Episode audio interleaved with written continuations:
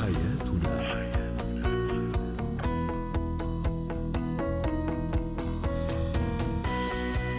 نجدد تحية لكل مستمعينا ومستمعاتنا. أنتم تستمعون لحياتنا.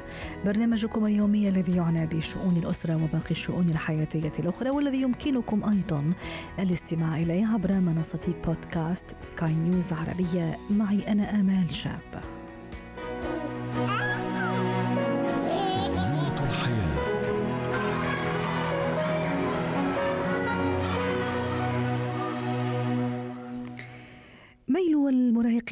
بعض المراهقين للتقليل من احترام الوالدين قد يلاحظ في هذه الفترة الحساسة من حياتهم فترة المراهقة حيث يظهر هؤلاء عدم الاحترام للوالدين أحيانا يسخرون من اقتراحاتهم من آرائهم.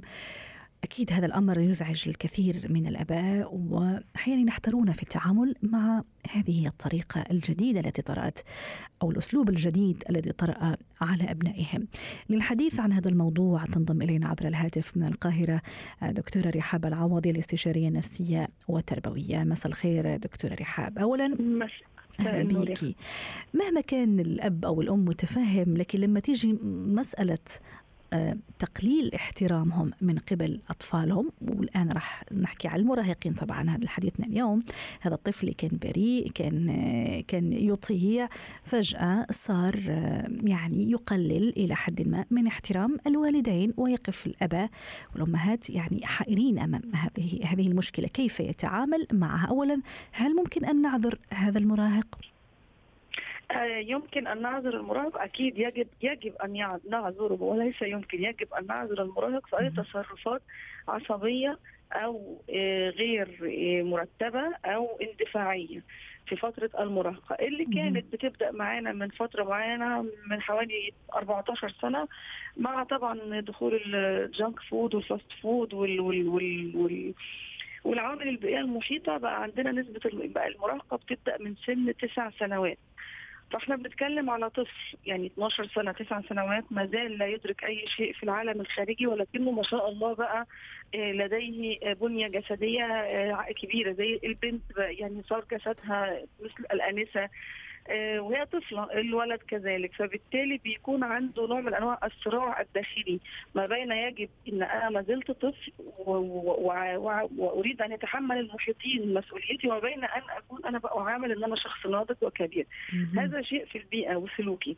أما المشكلة الأكبر اللي بتقابلنا والتي لا يسيطر عليها ولا الوالدين ولا المراهق نفسه هي الهرمونات السائرة اللي هي المسؤولة عنها هرمون النمو الجروث هرمون ده بيعمل إيه؟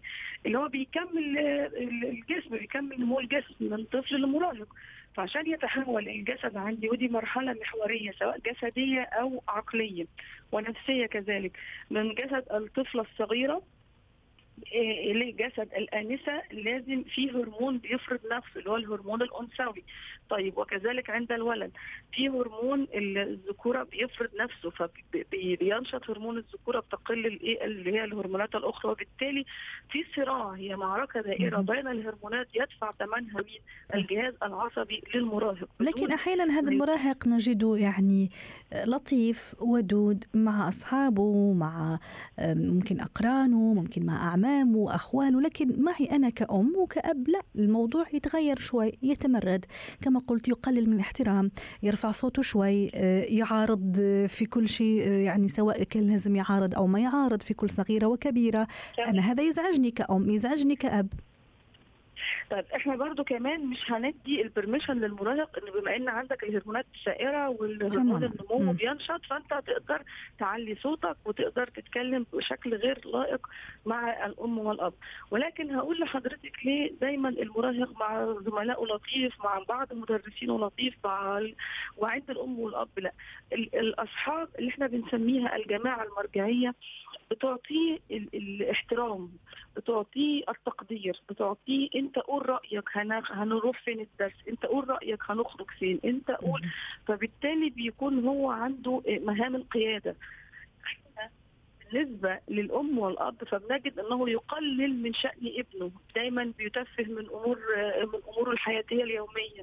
دايما بيقلل من شأن أصدقائه. إيه انت لا اللبس اللي انت لابسه ده مش حلو. دايما هنلاقي الأم والأب يعني نوع من أنواع الفوكس والتركيز على الصغيرة والكبيرة. لا اللبس ده غير لائق. لا اللبس ده مش لايق. لا انت ماشي ورا الموضة. إلى جانب طبعا فرق الأجيال. يعني هو المراهق هيتشاجر مع أصدقائه اللي هم نفس الجيل. ولكن الأم عندنا إحنا على الأقل خالص بقى في فرق 25 سنة يعني أو أكثر بيننا وبين ابننا.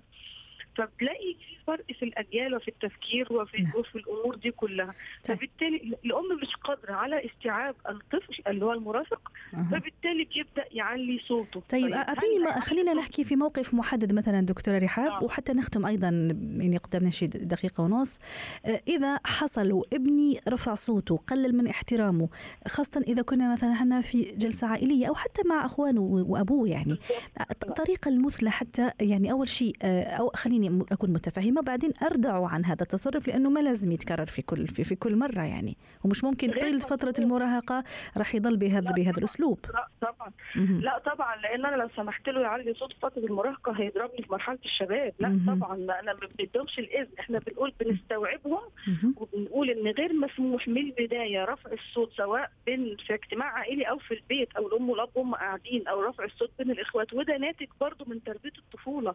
يعني في سن الطفولة لازم أعلمه الاحترام. لازم أعلمه مهما يحدث بينك وبين الاخ خلاف ألا يرتفع صوتك وألا تبدأ تستخدم اللي هو رد الفعل الفيزيكال اللي هو البدني. اللي ممكن يرمي حاجة يشد حاجة يخبط الباب جامد يرزع على يخبط الترابيزة. الأمور دي كلها طبعا مرفوضة ويجب أن تعاقب على الفور. يعني في حالة أيوه أسلوب العقاب كيف يكون دكتورة رحاب؟ بالحرمان أيوة. بالحرمان لو أنا بيني وبين ابني صداقة وخصمته هيزعل جدا وهيعرف إنه عمل حاجة كبيرة زعلتني واساءت لي كأم أو كأب نفسيا جدا. ولازم أعرفه إن الموضوع أساء لي حتى وإن كان بيني وبينه. أيوة. حتى وإن كان وأهم شيء أهم شيء عدم استخدام العنف سواء كان لفظي أو أو جسدي مع هذا المراهق الخصام والحرمان من شيء بيحبه هخرج مع أصحابي آخر الأسبوع. لا مش هتخرج. عقوبه إن أنت عليت صوتك. إيه، بنبدأ زي ما حضرتك قلتي في الأول بيكون لطيف مع الخال. هقول له أنا هشتكيك لخالك. طبعا هيبدأ يخاف على شكله أمام المحبين والمؤيدين له. هنا لازم يكون عندي الذكاء. وطبعا أهم حاجة عندي في مرحلة المراهقه أحب الفت فيها النظر وجود قدوة. قدوة من فنان محترم قدوة من من مدرس قدوة من العيله قدوة من شخص أيوة. في التاريخ قدوة من الصحابة رضوان الله عليهم قدوة لازم يكون عندي في مرحلة المراهقة قدوة فالولد المراهق أو البنت لا اراديا هيحاول يقلد لأنه نعم. ما زال فيقلد أنا عايزة أبقى زي ده هادي ولطيف ومحترم والى ذلك شكرا لك دكتورة رحاب العوضي ضيفتنا من القاهرة